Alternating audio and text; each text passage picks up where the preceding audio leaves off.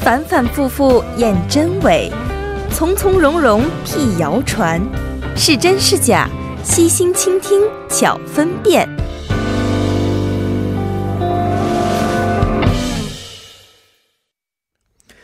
当今社会信息量巨大，信息内容林林总总，让我们是常常难辨真假。那每周三的是真是假板块将会邀请韩联社的李正云记者和亚洲经济的李健记者，带来各式真假难辨的信息，和大家一同的去把一把关，看看他们到底是真还是假。那首先有请我们的两位记者朋友，两位好，大家晚上好。嗯，两位好。今天呢是九月十八号啊，那么对于呃这个中国朋友来说是一个特别的日子啊，嗯，呃，对两位知道什么日子吧？应该是对，九幺八八十八呃八十八周年嘛，对九幺八事变八十八周年，是不是？对两位老家是哪里的？山西的，山西、哎，我山是西湖，南嗯湖的。南。对，哦，那都嗯，离得稍微远一些，是不是？对，主播应该我们东北可能对这个稍微日子更更加的敏感一些。是的，是，嗯嗯嗯，因为直接导致的就是当时东北沦陷嘛，是对的，不是对的？，嗯，是这样的。那以前上学的时候，其实都会有九幺八相对应的一些纪念性的活动啊，比如鸣笛，呃那个拉防空警报，嗯对对对我记对对得好像对，印哎，这象样的一些很深刻方。式，没错。那其实。不光光是中国，韩国也有这样的一些说法，叫做“勿忘历史”，是不是？勿忘历嗯史，展望未来，这样的一些想法在里边。那如果想让大家了解一些这样的历史的话，两位有没有推荐的一些地方呢？我们公司楼下吧，啊，是吗？那个光华喂喂，那个和平少女像哦，就在日本大使馆的对面。啊，是这么这么有意义吗？呃每周三的时候都会举对行集集会，周啊三是吗每周三都有周三集会。嗯啊，这今天也是正好赶上一个一样的日子。对对对，哦，是这样的。对其实这个少女像不光光是你刚才说的这个地方有，在嗯首尔市好多地方都有，包括在美国也是有的，是不是？是的美，国一些地区，像我经常去的一个地方，往十里站附近嗯，就有这样的一尊少女像，嗯经常有人给她献花呀，包括不同季节给她穿不同的衣服，是不是？看来很嗯多市民朋友们都是自发的，想让大家不要忘记这段历史啊。对对，嗯，那李健呢有没有推荐的一些地方？呃，我觉得除了战争纪念馆，还有一些比较嗯具有象征意义的铜像，呃，或者是战争遗址嗯之类的地方除外。最近这个战争的形态已经从普呃广义上的这种物理战争延、嗯是延伸到贸易战方面。没错，我觉得年轻一代的朋友可以去三星半导体或者嗯是呃利川的这个 SK 半导体工厂去参观参观，嗯嗯呃，意识就是去提高一下自己对于这些高科技产品的嗯重要性的意识。是是是对也哦，嗯没错，这次的贸易战可以看得出来，中国和美国、韩国和日本之间的一些呃这个根最根本的一些问题，是不是？是的，是的，没有硝烟的一场战争。对，同时我有们也可以嗯去日本的这几家服装品牌店看一 看，确实没有人的， 真的是没有人，是不是？嗯哦，两位最近看见这样的事情了吗？嗯，我看到很到多朋了友圈都在发照片，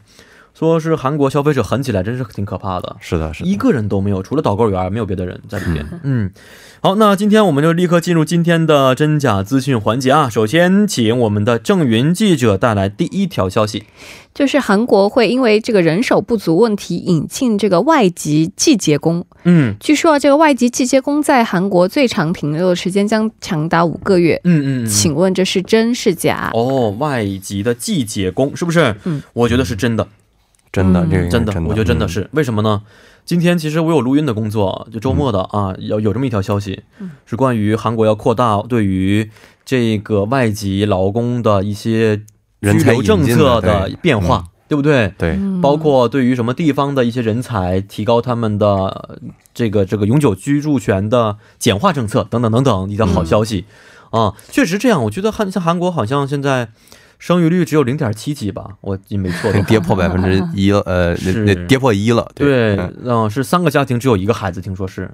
啊，嗯两个家庭只有一个孩子这样的情况，对吧？呃差不多按照这个计算的话，还没有那么低，但是就是可孕期女性一生中生的孩子人数是零点八八三还是八几，这个数字不太记得了。对对对对，相当于嗯就是嗯说，是要低两个妇女的话，可能只能生啊，三个妇女只能生两个孩子。对差当不多时这么一个比率出现，所以如果现在不加紧引进外国人才以及促进韩国的生育率的话，那么再过个三四十年，韩国的这个可用的劳动力实在是太少了，对，引起我会国家国家的一些危机情况啊。是的，是的那，现在应该抓紧时间去引进一些外国的一些呃外籍劳工了。嗯因此，我觉得这个政策是可能的。比如说，我们知道在韩国秋季的时候，呃，收割大白 菜，那很多对一些地方是没有青年去做这个工作的。是的，是嗯的年，纪大的人呢，因为体弱多病啊，身体的一些各个方面呢，这个工作效率又不是非常高。嗯，这个时候，我们经常可以看到一些外国人的身影，是不是？对，但是以前也嗯出现过一些打黑工、非法劳工的一些情况。是的，因此，这种招聘外籍的季节工的话，嗯是不是可以同时消除很多的一些问题，是也的可以是使的得韩国的呃这个这个这个劳劳工紧缺现可以得到一些缓解，是吧？对嗯对，嗯，嗯，所以李健记者也同意的，是不是？对，并且还有一个问题就是，很多外籍劳工，如果你给他的嗯拘留时间太短的话，嗯嗯，可能他来打工的钱都还比不上他的中介费用或或者机票的钱。是是所以你是把他合法拘留的呃停留的时间嗯延长的话，可以防止这种就是非法拘留呃减少非法拘留的这个现象吧？我觉得，嗯、没错。我看了一下，现在根据调查啊，韩国这个啊适龄生育女性，她们生育的孩子人这个比率呢是在零点九七七名，啊是低于一的、 0.977嗯是不是？对而且是连年下降啊，嗯从二零一五年达到一个比较高的峰值之后，一直是下降的情况，是吧？嗯，对嗯，确实是引起大家的一些深思了啊。啊，刚才也说过，在中国十多年前也经常会出现一些嗯不是特别发达地区的人来到韩国这边打工，嗯中介费用非常高，听说是那个时候就已经好几万块人民币了。对，并且哦还有这种非法的，就是偷渡入境的情况发生。对嗯对对，嗯，所以呢，太短的时间确实挣不回来这笔钱，嗯因为他们的选择方式可能就是永久黑在这里边，是不是？对，所以我觉我们俩都觉得这个是一条真消息啊。嗯，所以，请郑源记者告诉我们，是条真消息还是假消息呢？那呃两位分析的都很准确。啊这个韩国韩国法务部就是在本月二日就说，将从呃三日起对这个出出入境管理法施行令及施行规则的修订案进行立法的预告，然后就新设这个季节工长期。停留资格是一八签证，然后这个外将外籍季节工在韩最长的居留时间是从三个月延长至了五个月，然后这个修订案呃修订案在十一月左右是通过国务会议。表决之后就会开始实施。目前，这个外籍外国季节工获得短期就就业签证，也就是 C 四之后呢，最长可以在韩国工作九十天。就像刚才主播和李琦说到的，就是有观点认为啊，这个部分农村渔村的这个工作三个月完成还是有难度的。嗯，然后，其实韩国外籍季节工供应每年是大概是两万名左右的缺口啊，是有。嗯然后加上这个人口呈现老龄化的趋势，然后农村也是人手不足嘛，嗯所以是韩国政府是二零一五年就开始引进这个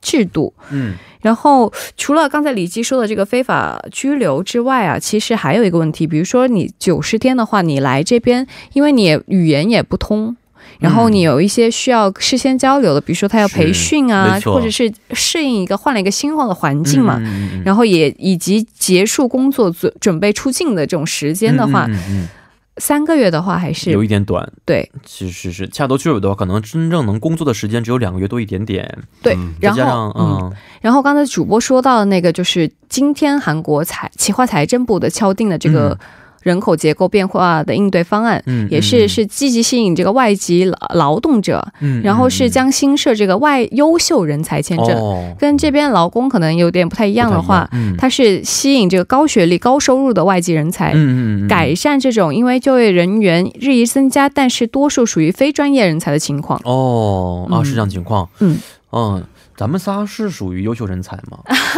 我不知道这个优秀人才怎么去定义呢？呃，其嗯实呃，这跟学历有关系吗？必须博士、硕士才可以吗？其实他之前有一个那个分数制，哦，按那个分数制给那个签证。对对就比，F 如二说签你证是是呃，你是要是比如说满了八十五分，达到八十五分之以上的话，嗯嗯他对就会给你一次性这个应该是呃叫做居住签证吧？对居住不是签证永久居住，但是对，居不住是签证。，对对，嗯嗯这个签证我因为我就是这个签证，啊，是吗？对这个的话就是五年，哦，五年一之后根听说筋可以就把它变成永久居住签证了，是吧？这个好还像不一定五年的话嗯应该是就是也是续签的这种形式。哎嗯嗯嗯嗯，嗯哦，但这样子的话，他也就算也算他之前的一个这个优秀人才引哦，进引的进这的个，方式，因为以对嗯前对听说没有这个签证，以前就是永久居住权，后来为了引进外国人才，才把这个签证增加了一种 F 二嗯，杠三杠 C 签证吧，应该是没记错的话，嗯是是是，但是我们呃，我就是看这个加分表里边儿，嗯，呃，跟理工类专业嗯嗯有关的分数和人文社社呃嗯社会类专业有关的分数是不一样的。没错对对，对而且跟对年纪对有关系啊。其实刚才我也给一个朋友发了这个表单呢，他问我怎么申请这个签证。啊，这里边就是啊、呃应该是二十五岁到三十岁是一加个对是顶一个峰值，没错啊啊啊啊！三十到三十五四岁是一个顶峰值，是对二对十对五分。然后呢，就是呈现一个三角形了，就全部都是减分 了。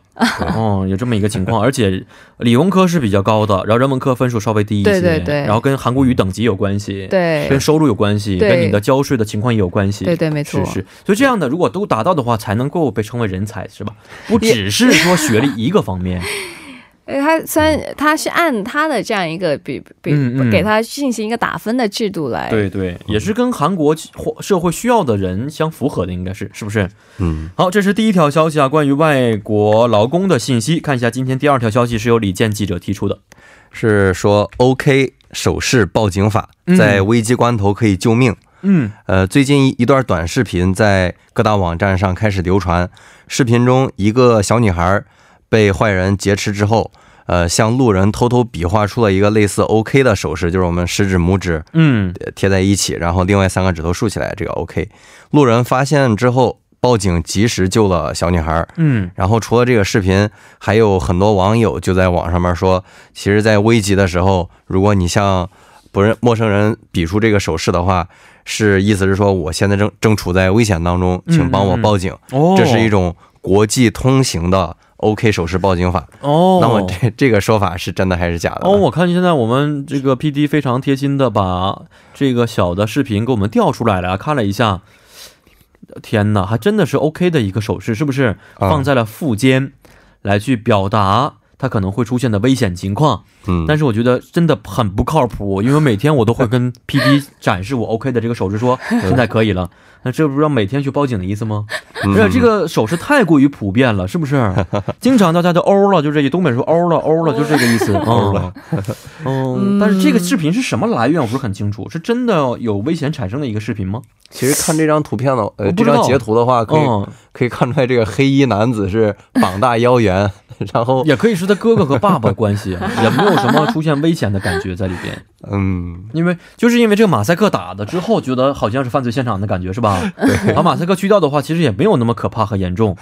嗯，好，郑文志，您给我分析一下吧。您觉得这种国际通用的 OK 手势真的是一种报警的方法吗？如果真的是一种报警的方法，我相信我们应该从小学开始就应该会有学习这样了呗一个学习。哦对，因为我们从小学开始就说，要是遇到危险的时候，嗯哦还是必须打幺幺零，或者是这种报警，或者是其实现在可以编那个手发发短信也可以报警，对对对嗯对，是的啊。发短信怎么报警呢？比发到中国内的话是幺二幺幺零就可以报警。哦，嗯哦，是这样的。所以遭遇到危险的时候，因为这个报警的机会也是比较珍贵的嘛，嗯嗯，所以不这种不靠谱的，我觉得这个手势还是不太靠谱。没错没错。其实国际上没有一些国际通用的求救手势信号吗？有吗？没，应该是各国都有各国的那个报警的电话。嗯，但这个嗯手势的话，国际上确实没有这样一个统一，因为比如说我嗯们在在国内，比如说表示钱的这种手势，对啊，在别的地方可能会有其他的意义，因为统一手势是的话，可能很难做到。对嗯嗯，比如说像国际呃还是会有那发那个救 S 援信 S 号 O S 求救信号，是这个倒是通用的。嗯没错啊，手机也可以用快捷键去呼出求救信号。对对对，对前几天这个录录录音的时候，我就不小心梦碰到了，就滴滴滴响了出来，看来这还是非常有作用的。嗯，是，但是我看了一下这个网上有一个呃手势报警法图册啊，手势不是 OK 的形状，大家发现了吗？是拇指啊和无名指，无名指放在一起，嗯，这是真的吗？这是真的吗？啊这两个都不知道是不是这应该不是也真不是真的这应该不是真的，也不是真的，因为这个好像是七的意思，啊是七吗？嗯，什么七？就是一二三四五六七的七，哪国的七？国内的七中国中国的七应该是三个手指放在一起吧？也有人是这样说，是七，啊，是吗？对嗯啊，，每个地方还不一样。啊，对，这是喝酒划拳的时候呃吗？哦对对对对对，方式嗯。好，那现在我们来看看这个消息到底是真的还是假的，有没有这样的一个 OK 报警的手势方法呢？呃，首先这个是一条假消息，嗯希望听众朋友不要教孩子去试尝试这个啊。嗯嗯呃，像这名记者说的，就是如果遇到危险的时候，报警求救是最有效也是比较安全的方法。中国的报警电话是幺幺零，韩国的是幺幺二，然后美国的是九幺幺，嗯其他各地的呃就是全球各地各个国家的报警电话都不一样。嗯呃，目前来看，这个全世界并没有一套就是说通用的手势，能让你在危险的危险的时候摆脱这这个危险状况。嗯嗯嗯，呃，如果我们看这个手势的话，就就像这位记者刚才说的，可以会做出很多种解读。嗯是的，你嗯你像你像刚才这这个短视频里边儿，呃，也有可能人看到小女孩做 OK 手势，会以为是 在在向她打招呼，没或错者只是小孩调皮。嗯嗯嗯嗯，呃，然后后呃，前段时间看了一些这个像绑架案，然后或者是敲诈勒索是之类的这种案件，呃，成功被解救的案例，就是他的受害人这个嗯被绑架的小朋友们，呃，大部分都有一个特点，就是在遇到危险的时候，虽然小孩都会哭啊，嗯嗯，但是还是相对于其他孩子来来说的话，比较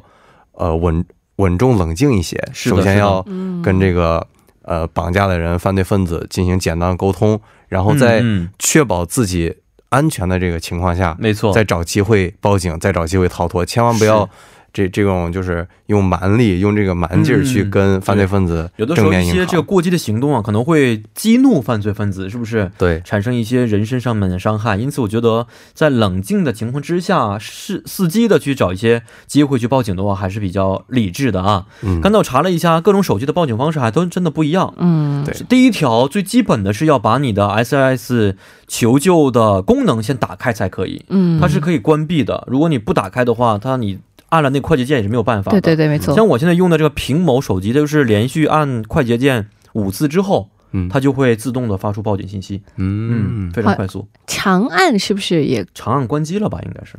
我不知长道，按 Home 键是不哦是可以的？我试一 下。万一没有出声音 home 键没有没有，我把那个人工智能呼出来了，不好意思。对，嗯现 在的这个 有点可怕这东西，所以大家只要回去好好看看自己手机啊，这个功能应该怎么嗯用，我觉得这个可能会在危机时刻给大家提供一个意想不到的帮助的，是不是？对但是每个手机每个系统的方法还不太一样，因此大家应该回家好好研究一下就可以了。是的，嗯好，这是关于 OK 手势报警法是条假消息啊，看一下今天的最后一条消息内容到底是什么样的。就有消息说啊，这个胸部和腹部这个 M R 呃 M I 就是这个核磁共振成像的这个嗯检查费用负担是将大幅下降低的，嗯，请问这是真是假？哦，大幅降低，这是在韩国的一条消息，是不是？嗯对，嗯，没错，我觉得不管是真是假，但是我希望是这样，不然保险费白交 了就，是吧？前几天跟韩很多外国朋友们在一起的时候，啊、很多韩国朋友问说，你们大家要不要回国呀？我们都说不用回，不想回了。说为什么呀？我们说我们保险都交了，还用还要 回去吗？现在有点不值得了，已经。嗯、但是确实这个，呃，这种叫核磁共振检查是不是对对对，非常贵？我记得是，是的，嗯，非没常错，韩国多少钱呢？大约？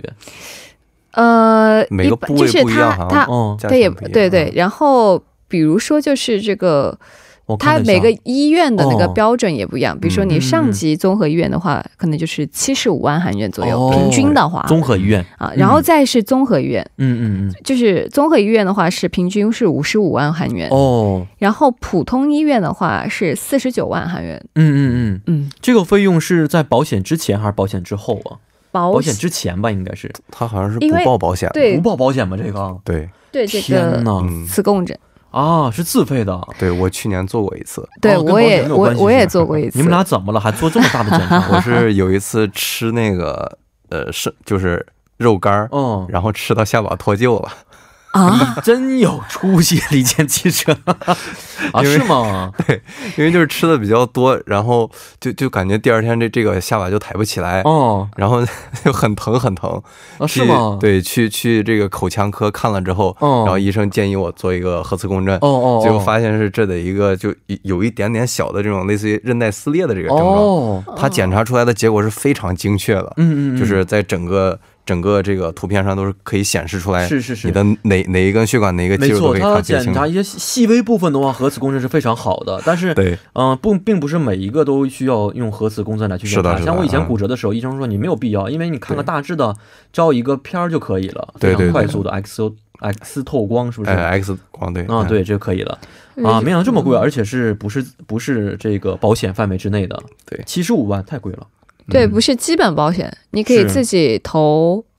投个人投个人的个人一些这种对对商业对保险，对是不是对？嗯嗯。好，那想看一看到底是真的还是假的？首先，请我们的李健记者，您想一想吧，有嗯没有这样的好事情发生呢？呃，我觉得是真的。嗯，呃，就是韩国的这个医疗保险体系虽然是非常完善啊，嗯，但是像核磁共振，就是嗯、呃就像主播刚才说的，有时候真的是人在意外的时候受伤了，并并不是呃，并不是说就是这种呃长期的，或者他故意去骗保，然后要需要呃要去做这个嗯检查吧。哦，所以，呃，骨折像还有这个韧带拉伤这些伤病，呃，人们在日常生活中如果遇到的话，嗯，嗯去做一次核磁核磁共振，其实对于一般家庭来说负担还是挺重的没错，啊、所以呃，这个从呃，不管是从一般老百姓的呃这个想法来看，嗯呃，还嗯还是别的方面来看的话，降价是一个大的趋势吧。哦，嗯哦，那么能降到多少钱，我们也不是很清楚啊。首先，请我们的政治记者告诉我们是真的还是假的。这是个好消息啊，这是真的。我们都知道这个文在寅医改是二零一七年启动了，他就说是超声波磁共振成像，就是 MRI，就是这个，然后机器人手术、双人病房等三千八百余项是无法进行医疗报销的自费项目。是从当年起是分阶段被纳入了医保范围，嗯，然后政府计划是到二零二二年投入三十一万韩元，就是大概是人民币一百八十三亿左右，嗯减，轻这个国民医疗负担过重的问题，嗯然后将自费医疗负担从二零一五年的十三点五万亿降到二零二二年降至四点八万亿韩元，哦，然后加强这个健康保险的保障水平，然后。今天福这个韩国保健福利部就说啊，要扩大这个肝、心脏等胸部、腹部 MRI 检查的这个健康保险的适用范围。嗯嗯嗯，所以十一月开始的话，这个胸部和腹部 MRI 检查费用是负担是将降至现在的三分之一，哦，也就是之前刚才说过的这个上降了级非医常多，哎、嗯上级医院的话，它是从平均从七十五万韩元降至检查费降至二十六万韩元，嗯，然后综合医院是从五十五万韩元降至二十一万韩元，哦，普通医院是从四十九万韩元降至十六万韩元。嗯嗯嗯嗯，然后啊，这个健康保险适用的时间和适用的次数是也会增加的，哦，因为比如说像肝脏产生的这种良性肿瘤啊，嗯是目前是不属于这个保险适用对象的。哦，那这种保险呢，每年是可以投保一次，每次是三次。嗯，如果超过这个规定次数检接受检查的话，也会以这个患患者本人负担率提高到百分之八十的方式哦，来实现这个保险适用。是是啊，所以并不是这种无限次都可以去做啊，它每对个病啊，它的种类啊，根据它的次数啊，都是不一样的，是不是？对对，没错但。总体来说吧，是一条好消息啊，可以减轻很对多对患者的一些负担了啊。对，好，今天也是十分的感谢二位记者朋友，咱们下一期再见。下期再见。嗯，再再见见。那伴随着今天我们是真是假栏目的结束，也到了跟大家说一声再见的时间了。节目最后，代表作家尹月和金主妍以及制作人刘在恩，感谢大家的收听。最后呢，把这首 TLCNG 演唱的《Spectrum》献给大家。幺零幺三信息港愿成为每晚陪伴您的避风港。